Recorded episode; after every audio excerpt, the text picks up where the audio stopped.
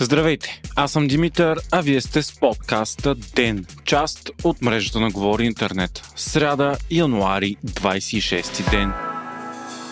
Вчера съветът по сигурността към Министерски съвет обсъди напрежението около Русия и Украина. Заседанието бе закрито за медиите заради секретната информация, която се е обсъждала. В него участваха премиера, вътрешния, външния и военния министр, както и ръководителите на службите за сигурност. От малкото изнесена информация става ясно, че съветът е убеден за това, че България е лоялен съюзник на НАТО и единството е най-силният отговор. Министрът на отбраната Стефан Янев пък заяви, че Русия няма намерение да напада България и се обсъждат само мерки, които да демонстрират единството на НАТО. България предстои да пресинат изтребители и военни кораби на Алианса. Кирил Петков пък обяви, че правителството е решило да приоритизира българската стратегия в посока деескалация на напрежението и решаване на проблемите по дипломатичен път. Междувременно, американският президент Джо Байден обяви, че обмисля нови економически санкции срещу Русия, включително такива лично срещу Владимир Путин, ако Москва нахуе в Украина. И докато все повече страни в Европа се мобилизират, за да отговорят на евентуалния конфликт, все повече хора си поставят въпроса за бездействието на Германия. Във водеща статия днес Нью Йорк Таймс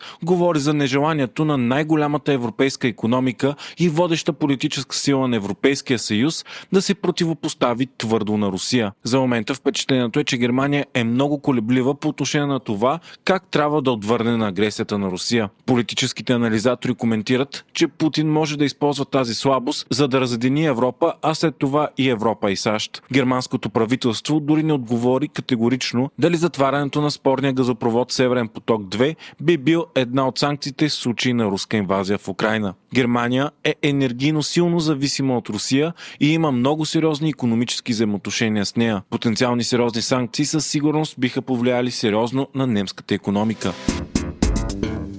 България отбелязва нов COVID рекорд. Почти 30% от направените тестове за денонощието са положителни, а новите случаи са 12 399. Въпреки това има дори лек спад в настанените за болнично лечение с коронавирус – 5347 пациенти. Междувременно днес депутатите от Възраждане демонстративно влязоха в парламента без да показват зелени сертификати или негативен тест, независимо от факта, че това вече е задължително условие за влизане в сградата на парламента. Въпреки това, депутатите не могат да бъдат спирани от НСО при отказ да покажат сертификат.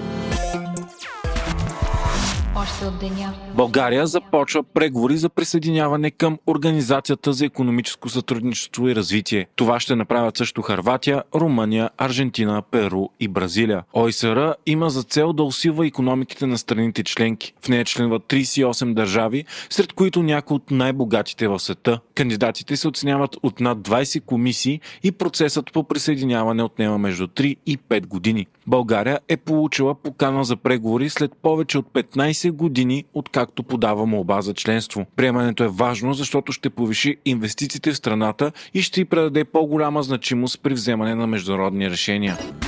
През 2021 българските митници са събрали рекордните приходи от над 10 милиарда лева. Това е над 15% повече от 2020 и 5% отгоре на 2019 година. Най-много пари са събрани от акцизи върху цигари и горива, а след това върху ДДС при внос световната економика се очаква да нарасне с 4,4% през 2022 година. Това е актуалната позиция на Международния валутен фонд. Тя е с половин процент по-ниска спрямо очакванията на фонда през октомври миналата година. Институцията предвижда и че инфлацията ще продължи да расте за по-дълъг от очакваното период от време. По-рано през този месец пък Световната банка също понижи прогнозата си за годината и очаква 4,1% ръст.